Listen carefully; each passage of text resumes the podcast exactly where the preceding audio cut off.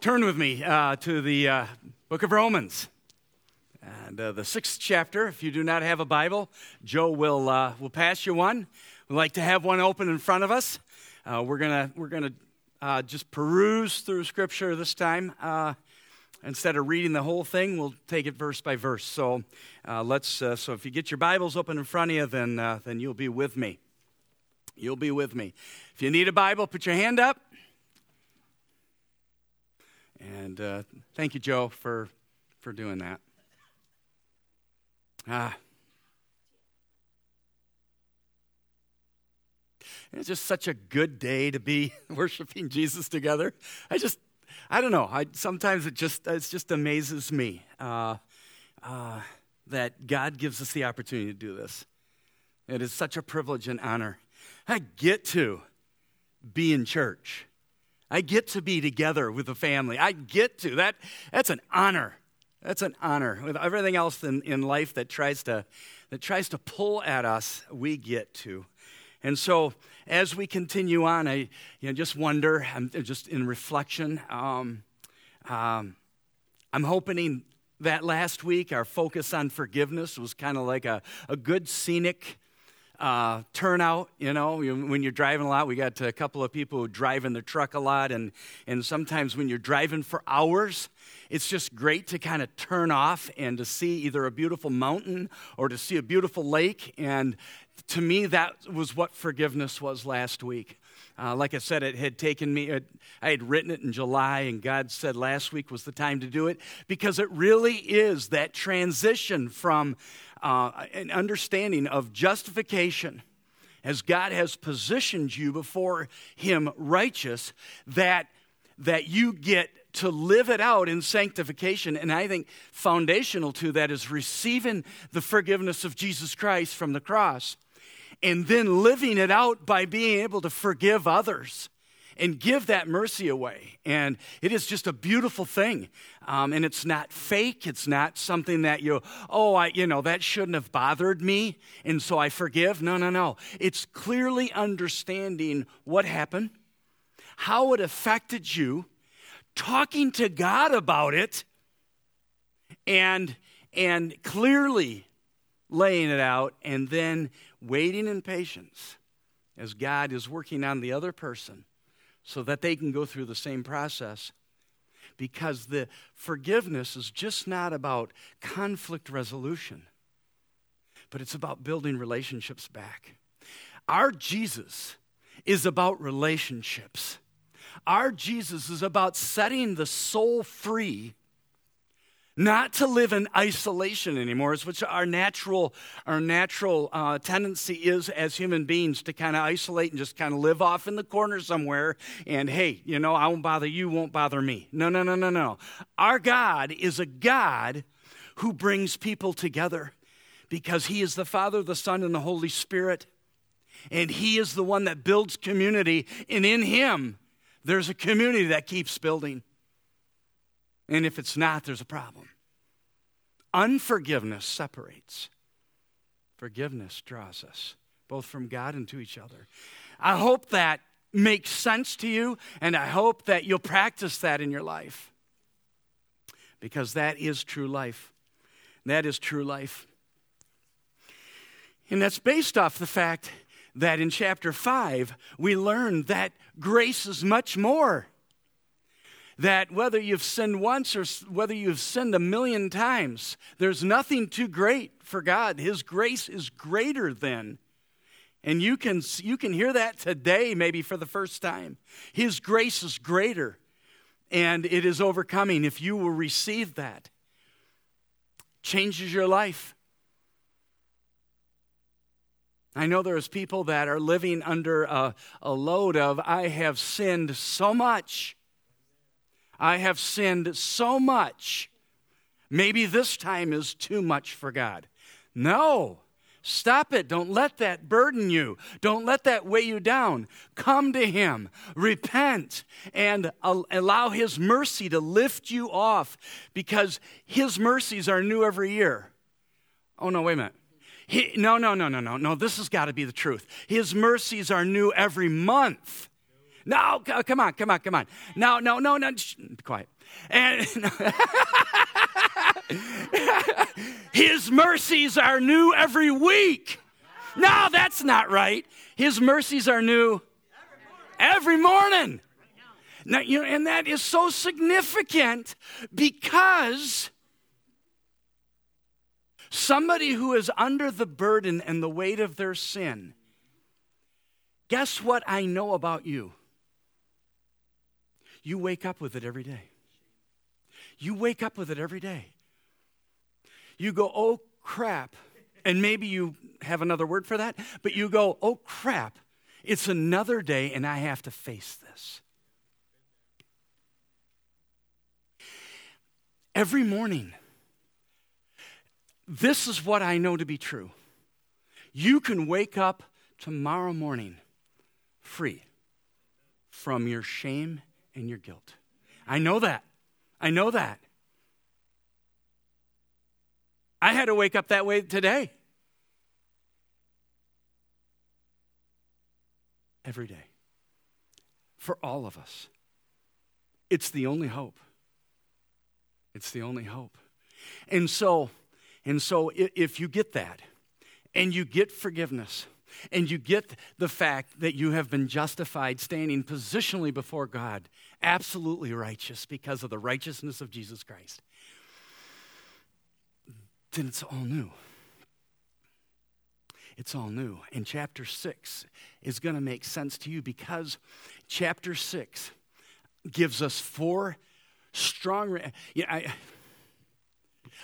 there's times that I will look at somebody and they're, they're telling me about their life and they're telling me, you know, about the burden and things that they're going on. And I'll say, okay, well, give me your strong reasons why you're burdened down.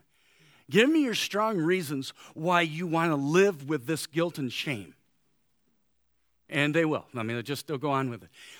Well, chapter six is God's four strong reasons why you can be free.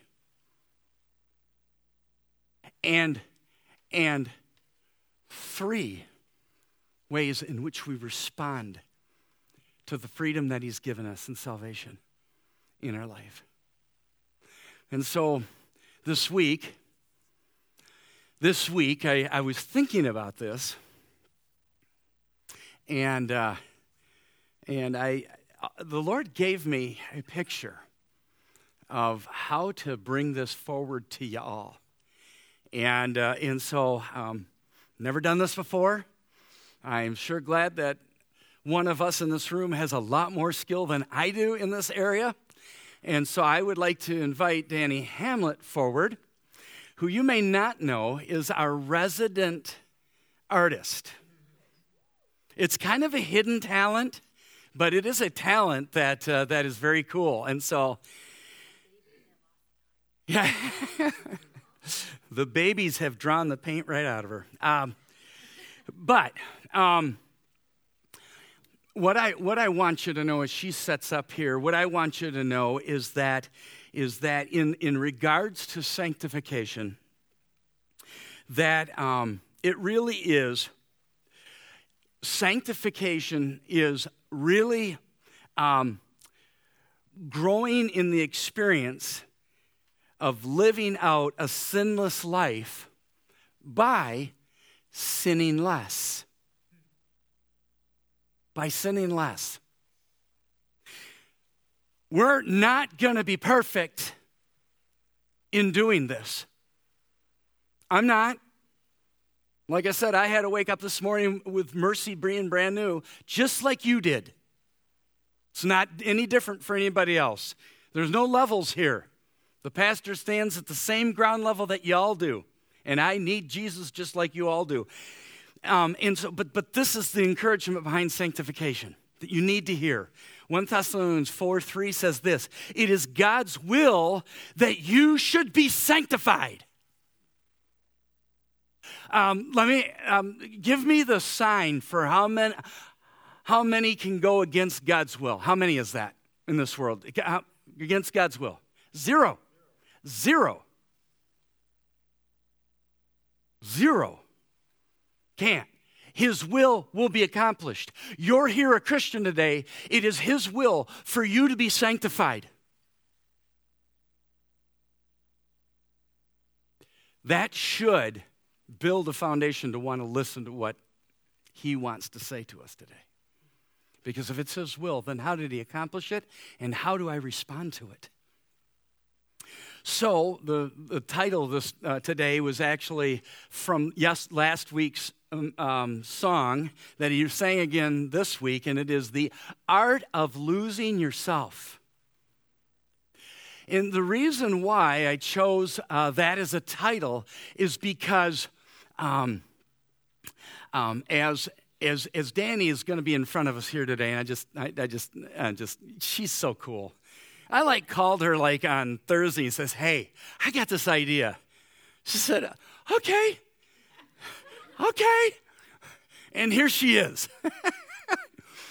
but as art takes intentionality in life, I mean, she's she's intentionally, and, and she's going to intentionally draw something that. No, no, I, I, I got to show you something. I, the reason is this is what I sent to her to say, This is the vision that God gave me. And I says, I'm sure you can do a whole lot better than me. and so, anyway, so I, you know, but art is intentional. And, and people of God, to live the Christian life out takes intentionality. It does. Yes, Jesus has done everything. And there's four great reasons why you would set your life in an intentional direction to follow him. Now, let me ask this question because this is help, and this is free because it's not in my notes. I haven't been even looking at my notes. But how many of you know what the effect is of being unintentional, of being lazy, of kind of sitting back and not doing anything, of, of sin that comes back up again because you kind of lost your focus on Jesus Christ. Uh, don't leave me up here alone. Yeah, yeah. Yeah, I, in fact, I remember stories that, that I've been told uh, from some of you who have shared your life with me of times in your life where you felt that backsliding, where you felt like you moved back and, and you were concerned about how it affected your family. You were concerned about, yes. And so, so art is intentional. And the Christian life is an intentional walk with Jesus Christ. Because something has happened that we know is true, we can walk intentionally forward, not based on our. I've been preaching against performance Christianity for months, not based on performance, but based on what's true. Based on what's true. You know, you're sitting here today because you knew that that chair would hold you. There was a truth that put you in that seat. But there is a there's truths that put us into this Christian life that we need to hold on to, and there's a response to that. And so that is what I want to talk about today. And uh, like I was told this week, I hope nobody has roasts in the oven. And so, um, so anyways, but I want to draw your attention um, to kind of a visual picture of this. Um, there was a man who lived in England, and just like many of us who think that we have to leave to find ourselves, he decided that he was going to run away um, from England to find himself. He ended up in Africa, and he ended up being a slave to a to a, um, a white slave trader. And uh, he was a slave for, his, for this slave trader's black wife and he was cruelly treated. In fact, he had to actually go out into the woods and find um, wild yams and dug them up so that he could survive and eat. Well, he, um, he, he, he ran away from that finally and was free of that. And he lived with some natives in a, in a nearby um, area and lived there for a while and uh, until he himself became a sea captain. And he actually captained a slave ship, which I think is so interesting. Don't we become that which we hate? That is a natural move of life is that we become a. So he became a sea captain, and it's, it's estimated that he uh, um, captained some 20,000 slaves to the West Indies and to the Americas in his years. Well, I think it was in 1748 he was converted to, Christianity. His life completely changed. And he came back, what? He came back to England. Oh, I guess you don't run away from where God has you. And then he became a pastor. And he became a prolific um, writer of hymns. And you may know John Newton's hymn called Amazing Grace. Yeah, that's his life. I, I want that picture in front of your eyes because uh, Jesus Christ is a life change. It's a change from being a slave to one thing to being a slave of another. To being a slave of sin, to being a slave of righteousness, and, and that'll go on. We'll talk about that later in chapter 6. But it is a change. And to give credibility to the writer, uh, i want to take you to 1 Timothy, uh, the first chapter, uh, starting with verse th- 13. So if you hold your finger in, in Romans 6, you want to go to 1 Timothy with me. 1 Timothy 1, starting with the 13th verse. Somebody who's speaking ought to have credibility before us. And so here it is 1 Timothy 1 13 says these words through the uh, 17th verse. It says, Even though I once was a blasphemer and a persecutor and a violent man, I was shown mercy. Knew where? Knew how many times? Every morning. Because I acted in ignorance and unbelief. The grace of our Lord was poured out on me abundantly, along with the faith and love that are in Christ Jesus. Yes, here is a trustworthy saying that deserves full acceptance. Jesus Christ came into the world to save sinners, of whom I am the worst. But for that very reason, this is so cool. For that very reason, since I was the worst, I was shown mercy so that in me, the worst of sinners, Christ might, be, might display his immense patience as an example for those who will believe in him and receive eternal life. Now to the King eternal, immortal, invisible, the only God, be honor and glory forever and ever. Amen. I don't know, Ryan, if you, uh, if you see that the way I see it, but there was just like he broke out in worship right there when he realized what Jesus Christ had really means to him, he just woke, he just, he just woke up. And that'd be a good uh, line for some song. Yeah. Anyways, and so, so getting back to, to six now, I hope you have a vision of somebody who, um, who lived his life in John Newton as, a, as an art of losing himself and Paul, the Apostle Paul, who also did the same. And I pray that you also will do that. And so, as you look at, um, at chapter 6, look with me at verse 1, it says, What shall we say then? Shall we go on sinning so that grace may increase? And, and so, you know, he, he knew that as he opened up and as he, as he talked from Romans 5 about as as um, sin increases, grace increases all the more, that his legalistic antagonists would say to themselves, well, if that's true, if it has nothing to do with me, then I ought to just go ahead and sin more. You know why that is, right? It's because the philosophy in the day was that the, the material body did not matter as much as the soul. And so, whatever happened in the body did not did not affect the person as much as what was going on in the soul. So they worked on their soul, but then their body could about do anything they wanted. Um, you think that happens today? Absolutely. You think there are Christians that, that go to drink, uh, go to church, and then um, they're found in the bars getting drunk, or they're found uh, looking at porn as though there's no issue, or they're found um, um as we were at a conference um, and we had um, a gal. I was, I was talking about the change in Sue in my life and, and the book that God used uh, to, to orchestrate some of that.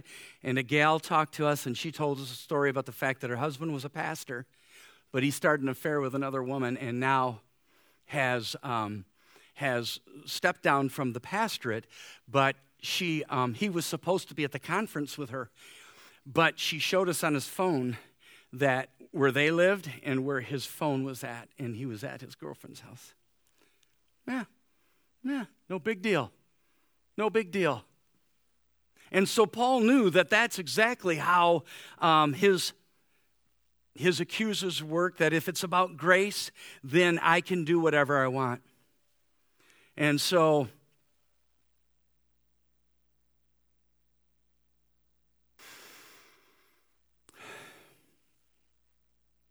What do you believe? And where does your confidence lie in your belief?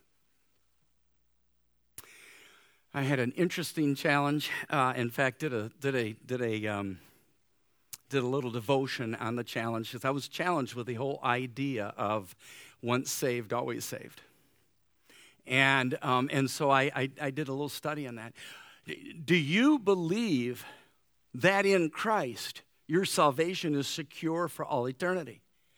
It makes all the difference in the world. But where we where the divergent off of this comes from this is everybody who says they're saved saved? No. No, they're not. I often say this.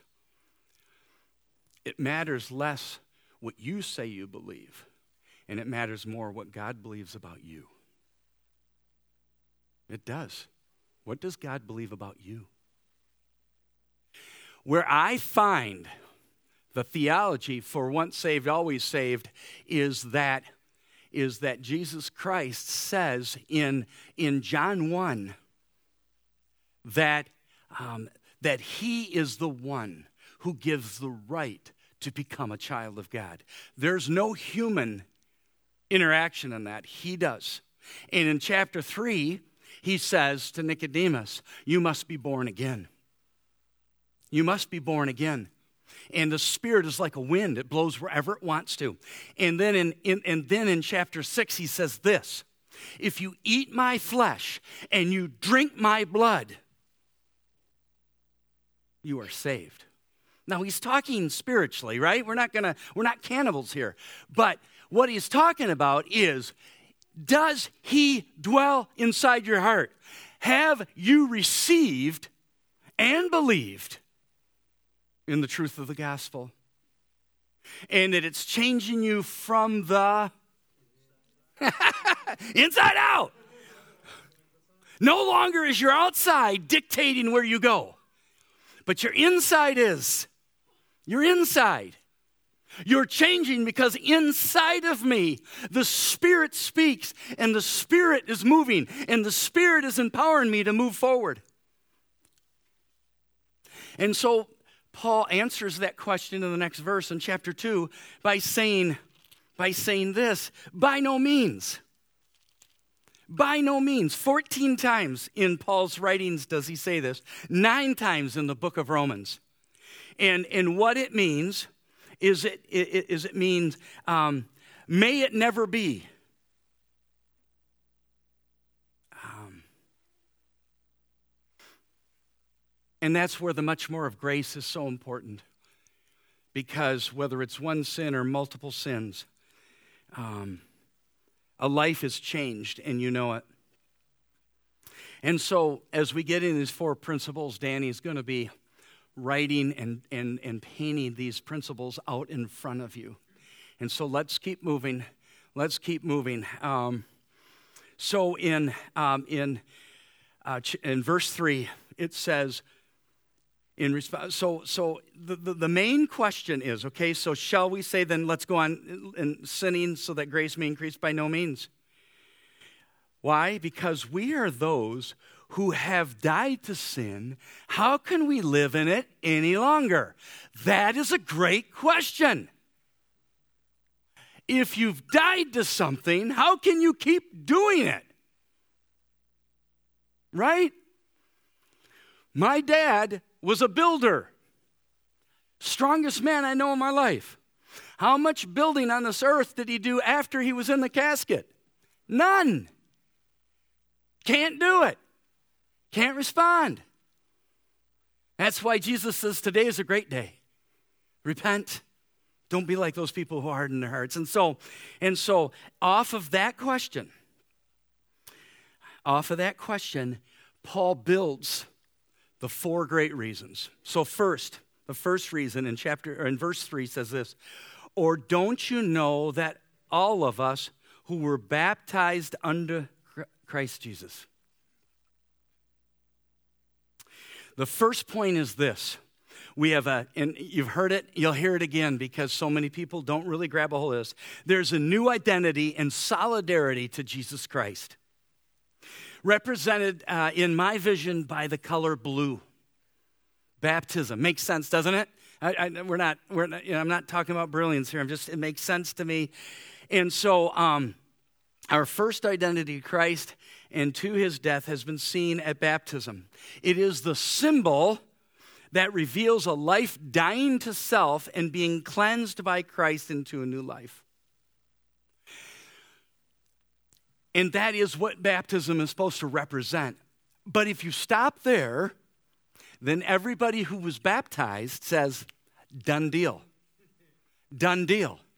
But do we know people who have been baptized who have walked away from their faith? Yes, we do. Because the second part of baptism was not in their life. In 1 Corinthians 10 2, Paul gives a spiritual picture of what was happening in the desert as the people of Israel were walking through the Red Sea with Moses, as people were being, um, were, were seeing the, the cloud of smoke during the day and the cloud of fire at night, they saw water come out of a rock, they saw food come down from heaven. And this is a spiritual picture for us. But they would never have experienced any of that if they weren't identified, and that's what 1 Corinthians 10 2 says, that they identified themselves with Moses. What do you mean by that? It means that they followed him. They followed him. They would not have gone through the Red Sea if they didn't follow Moses.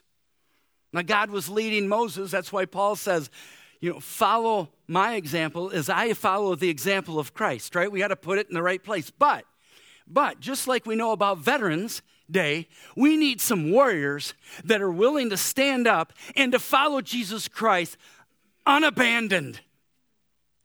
Because what did Billy Graham say would happen if they did? If they follow with courage, the ones following behind them would stiffen up their back and follow too. I love that. I love that. And so, and so baptism is also the fact that every day of my life, I'm identified to Jesus Christ because I'm following him. I don't care what you believe religiously if you're not following him.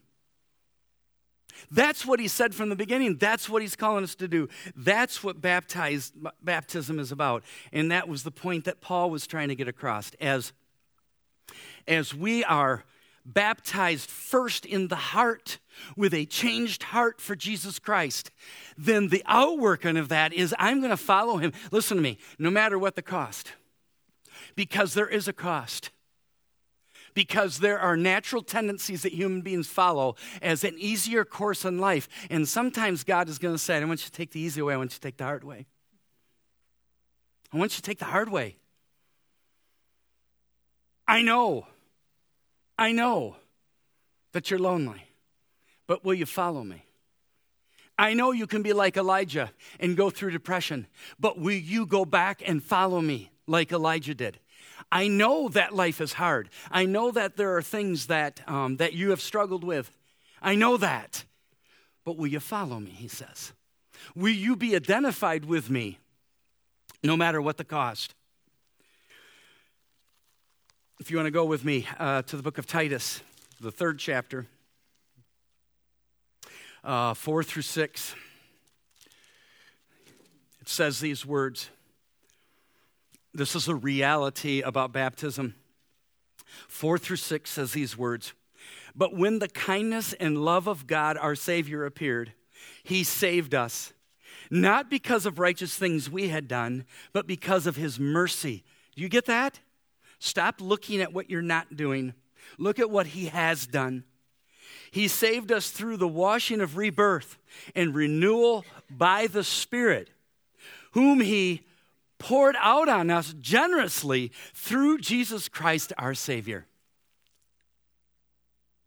Lavished with the Holy Spirit so that you can, so that you can make the tough choices to follow Him, even when the road is difficult, even when it seems impossible, because you're baptized unto Christ.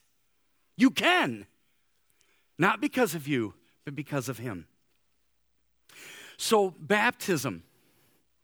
Baptism is that first, that first strong reason why you can follow him.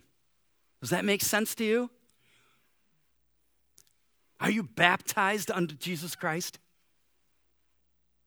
Have you eaten his flesh and drank his blood? Is he living inside of you? You know it. You know it. And you know you've been faking it if you have, but you know it. You know what you know.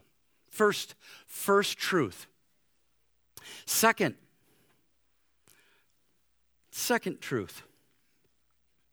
Uh, verse 3b through 5. Look at it. It says, okay, so um, you were baptized unto his death. We were therefore buried with him through baptism into death, in order that just as Christ was buried from, oh, excuse me, in order, just as Christ was raised from the dead through the glory of the Father, we too may live a new life, a new life. Not a rejuvenated life, not a, not a, um, uh, not a, not a makeover, a new life. So important. For if we have been united with him in a death like his, we will certainly also be united with him in a resurrection like his. So the identity in Christ is our willingness to die to self. Is our willingness to die. Do, do you believe you have been moved and motivated by what you want? what your nature, your normal nature has wanted, whether it's getting out of a tough situation and taking the easy way or, or the pleasures of life or whatever else, you've been motivated by that most of your life. And, and the blood of Christ, so blood is for red, the blood is, um, is the evidence uh, on earth uh, that comes from the moment. Um, of, of final uh, burial. It's amazing that the impact, what the impact that dying has on a life. It's not just that you suffered, but you're dead. Like I said before, you're dead. You're gone. Um, and, uh, and the impact is huge. I, I don't know if you've done or been a part of many funerals. Uh, Christian funerals are so much different than non Christian funerals. I had a funeral with a, um, with an unbelieving young lady whose two and a half year old daughter died. And I literally had to stop the funeral because her wailing was so loud. So loud, I couldn't, you couldn't even hear my voice over the loud system. It is amazing what happens when the casket is shut and when the casket is lowered down in the ground. That reality. It, what amazes me is how much unreality we live in. And it's exactly where Satan wants to keep you. He wants to keep you in the unreal so that you just think, hey, life is fine. And never get to that place where you have to come to and say, you know what? I need to die to myself. Oswald Chambers calls it this he calls it the white funeral.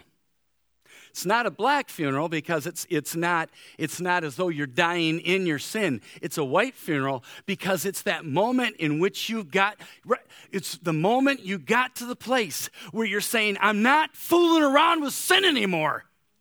In Jesus Christ, I can overcome. And I'm not going to keep it in my life just because I might miss something. You know, that's one of the biggest things why we keep sin in our life? Because, because Satan whispers in our ears, you, you might miss something. If you stop this in your life, you might miss something. You, you know what we do with sin? We build a relationship with it. I did that for 18 years of my life. I built a relationship with sin. And so to put it away is kind of like putting down your wife. It's a weird way of saying that. I didn't even think about that until I said it. But it is. Somebody once said that you can't build a relationship with others if you have a relationship with your sin. And it's true. And so to have the white funeral is to say, I'm done. In the strength of Jesus Christ, I'm done. He said, I'm done. I can be done. I can die to my sin. I can die to it. Because he said it. Not only baptized and identified with him, but dead in him to sin. To sin.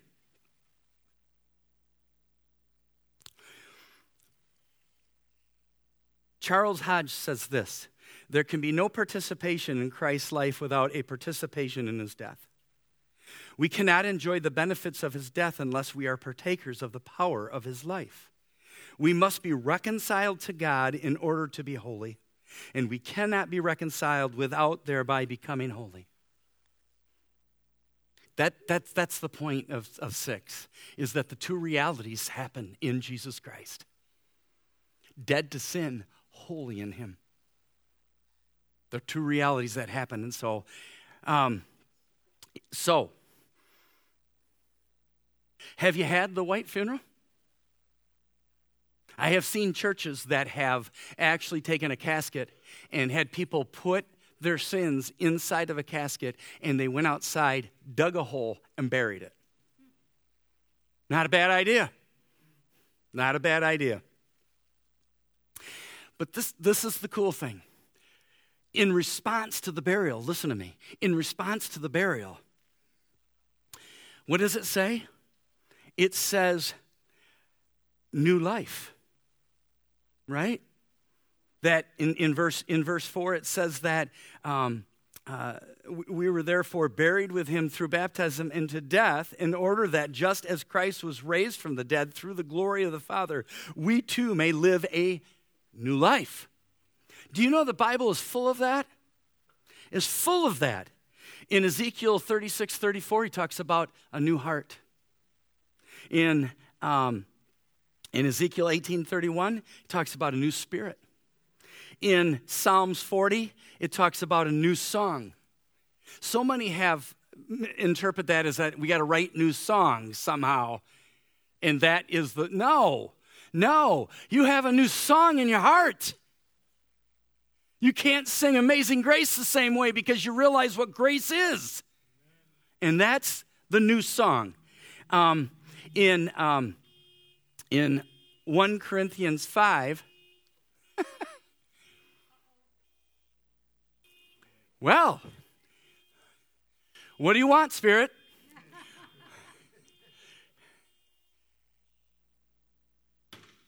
Uh, other side. Oh, is it the is it the alarm? Yeah.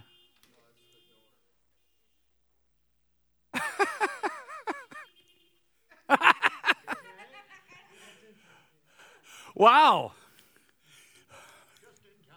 Yes. Let's uh, let's pray a minute while they fix that. Father in heaven, uh, we don't know why at this moment that uh, this disruption came. But we, um, we just pray right now uh, over this place. Uh, this is a um, spiritual safe place for your spirit to work in our lives. We ask that, uh, that you will um, position warring angels around here to protect us from the enemy, who, Lord, is trying to come in, even in the, in the hearts of people. Lord, I pray that you will allow uh, peace to come into the wrestling heart right now. I pray that you will allow peace to come in the heart that you are revealing um, that sin still exists and that a change needs to happen. And I pray that, Father, foundationally, you will give them a place of mercy to be able to look at it not in the realm of condemnation, but in the, the realm of your amazing love. Your eyes are not shining hatred, they're shining love right now. And so, Father, let it be in this place right now in the precious name of Jesus. Amen. Amen. Amen. Let's keep going. Let's keep going. Um, no idea where I was, but that's okay. Um, so, we've talked about uh, identity and solidarity. We've talked about the willingness to die. But, but look at, at six and seven a minute. Look at six and seven. It says, For we know that our old self was crucified with him, so that the body ruled by sin might be what? Done away with. Yes. Somebody say hallelujah. Um, thank you. A little delayed, but that's okay. Um, that we should no longer be slaves to sin. Slaves to sin because anyone who has died has been set free from sin. Now, he's going to go on and explain this more, and I don't want to unpack that picture until we get to it, but I, I just want you to think about that. Every single one of us knew uh, that we are slave to sin, and, um, and, that, um, uh, and that we're under uh, that tyranny. Um, but the, the third point is this listen to me not only that you die to yourself, but that the old man is ruined. He's ruined. There is not an equality between the old and the new. He's been ruined. That means that he's useless for his purpose anymore.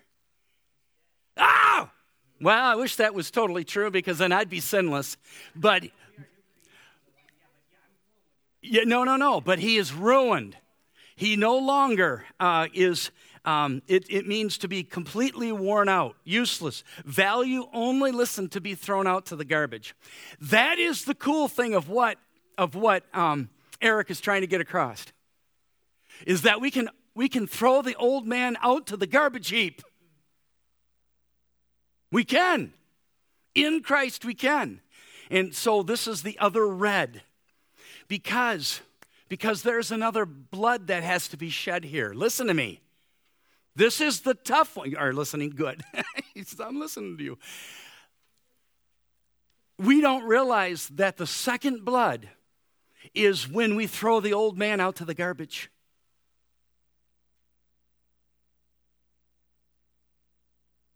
This is the place where I see people hesitating so much because they look at the cost of losing the old man, been fooling around with sin, and they say, I'm not sure I'm ready to shed that blood.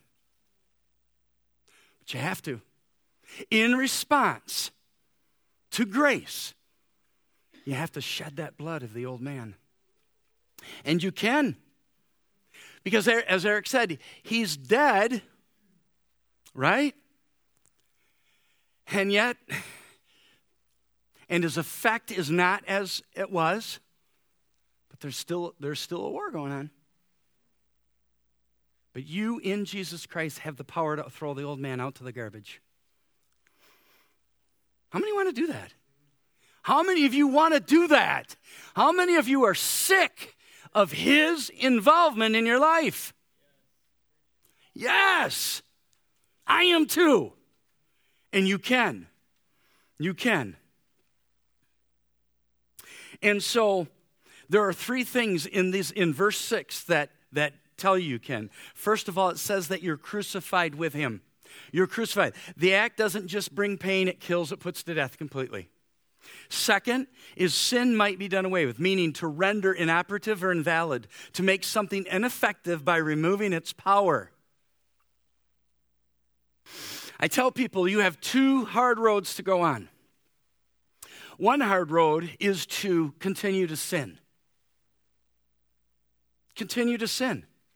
It might be great right now, but someday you'll be eternally separated from God, and that is the most difficult of all roads.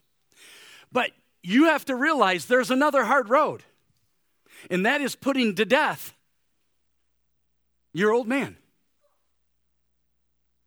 It takes intentionality. It takes it, it, it, takes the the uh, we'll get to it uh, in response, but it, it, it, takes the as Paul had it uh, said it in in one Corinthians nine that he beat his body and he made it his sla- his his slave. American Christianity doesn't teach this. Hey, you were baptized. Everything is fine now. yeah, no, no, no. It's the start. It's a guarantee. If you've been baptized in Christ, you can die to yourself and you can kill the old man. And, and so, crucified with him, sin might be done away with. And third, no longer a slave. We are no longer under the tyranny of sin. Now, this is a secret that Satan doesn't want you to know. If, if we're honest in this room, how many of us still believe, and I don't, this is rhetorical, how many of us still believe we're under the regime and the tyranny of sin in our life? I want you to answer that question in your own heart. How, have you, even this past week, said, I just can't stop doing this? Right? I mean, right? And, and that is what Satan wants you to believe. But in Christ, how many things can you do? I can do all. Uh, is is all? Go ahead. Yeah. What, What's that? I think he's mad because this is getting revealed. Thank you. It's true, guys. This is if this is an area in your life today that has been burdening you, I cannot stop this. There's two things you do. Right now, talk to God about it. Right now, don't wait. Right now, talk to him. About it. And then, and no, no, I, I know, I know, you're not gonna be happy with me. But go and destroy that which is that is helping you to participate. I know it's a hard road. I know it's a hard road. But if you don't take, if you don't take intentionality to put the old man in the garbage, you know, I mean, James tells us that. How does he say it? He says that What you know is wrong for you is sin to you. That's where we don't get into legalism. Um, somebody in this room may be an alcoholic. It's sin for you to drink. I've chosen not to drink just because I'm leading this church and I don't want to be a stumbling block to anybody. But it's not a sin for me to drink. I'm not an alcoholic. It's never controlled me. Even as a child, I didn't even like the taste. My wife has a story about the fact that she took some beer and then she poured it in the plant next to her in the house. Either one of two things happened with that plant. Either that plant just like whoa, or the other, or the other thing. I'm not sure, but but you know, but so but what is what is wrong for you to do is sin for you, and you know what it is. You know what it is. The Spirit's witnessing to your heart, even right now. And so kill the old man. And then finally, holy smokes. And then finally,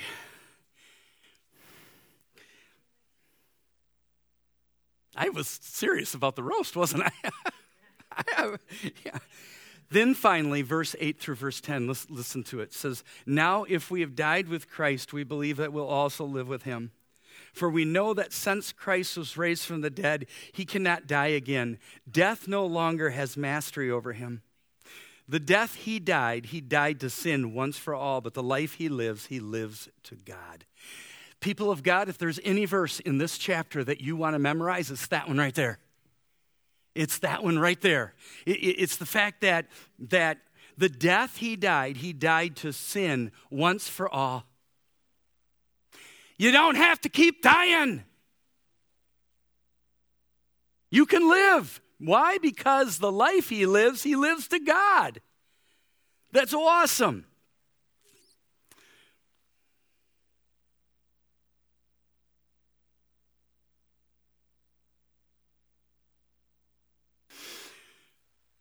For Christ to call us to live a holy life before he did the act of killing death would have made no sense. And to many people, even in this room today, living a holy life does not make sense because your focus is still on you.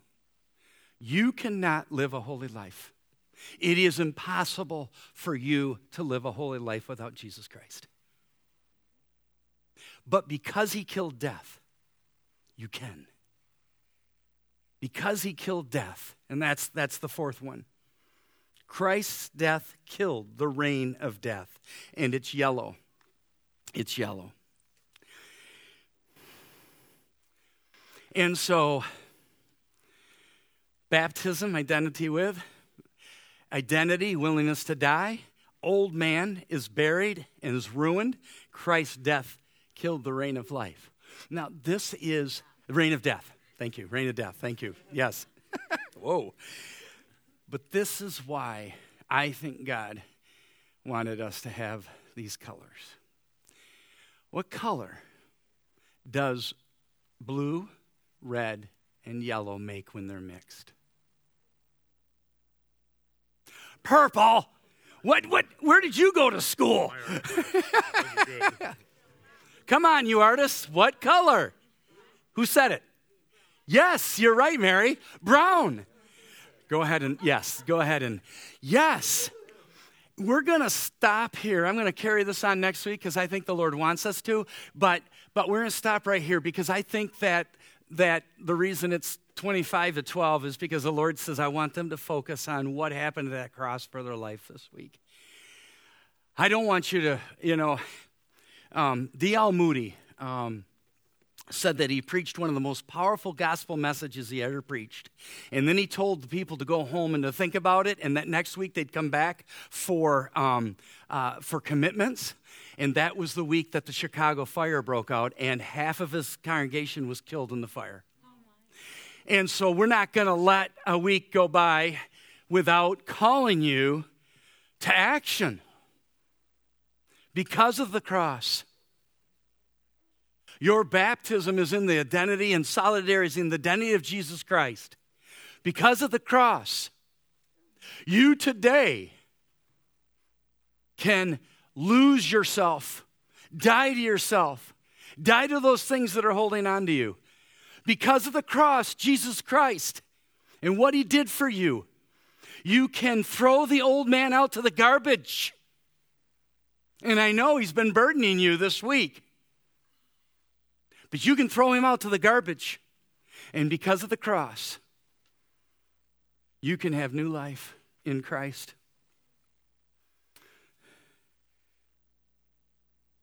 Why is that? Because Christ died to the sin, meaning he died um, to the penalty of sin. He took on the wrath of God and he and the legal demand of the Father's justice, and he took that penalty on himself. That's the first reason. The second is because he broke the power of sin. And he did this on our behalf. And so God made him who know, knew no sin to be sin, right, Kyle? So that, can you complete that for me? No. Can somebody? So that in him we might have the righteousness of God. The righteousness of God. Are we singing Rock of Ages next? Good. So, as I'm thinking about this, a song came to my mind that's Rock of Ages. And listen to what it says. There's the dualistic power that Jesus Christ did. He paid the penalty, but he also broke the power. And listen to Rock of Ages. It says these words It says, Rock of Ages, cleft for me, let me hide myself in thee. Let the water and the blood from thy raven side which flow. Be, be of sin the double cure, save from wrath, and make me pure. Do you know that they changed those words? I couldn't find them in any of the hymn books that I had. It was another phrase. And it's just like, wait a minute. Don't take those out because that's exactly what happens. Because of Jesus Christ, He paid the penalty for the wrath of God, but He also makes us holy. We can be new people. Listen to me. Even in the, and, and this is where sometimes, Eric, this theology of being dead can go wrong because, because people can get frustrated with the fact that the old man keeps trying to affect them. Right. And that is still that is still the old man. Yeah, but anyways, and so it frustrates people because, well, I put to death that old man. I threw him out to the garbage, but here I'm being affected again. But Christ broke the power, no longer under the tyranny of it. And that's what's so important. You can, listen to me, you can say no. No, no, you don't get this. You can say no. No. He said it. You can say no. You get that? No matter how, what the circumstances, no matter what's going to cost you, you can say no. And that is the greatest miracle you'll ever know in your entire life. Because before you couldn't say no to sin. But because of Jesus, you can. Will you do it all the time? No. That's where repentance is a lifestyle. Now, if somebody here today doesn't get this, because you've never really eaten the flesh and drank the blood of Jesus Christ, I call you today to do that. How do I do that? It's by being honest with Him, letting Him know who you really are, let Him know that, that you know exactly what He did on the cross for you, and that it was for you. It's personal. That He bore your sins, He paid the penalty, and He broke the power and then receive what Jesus Christ did. Receive it. It's a whole new life. Because Jesus lives, I can face tomorrow.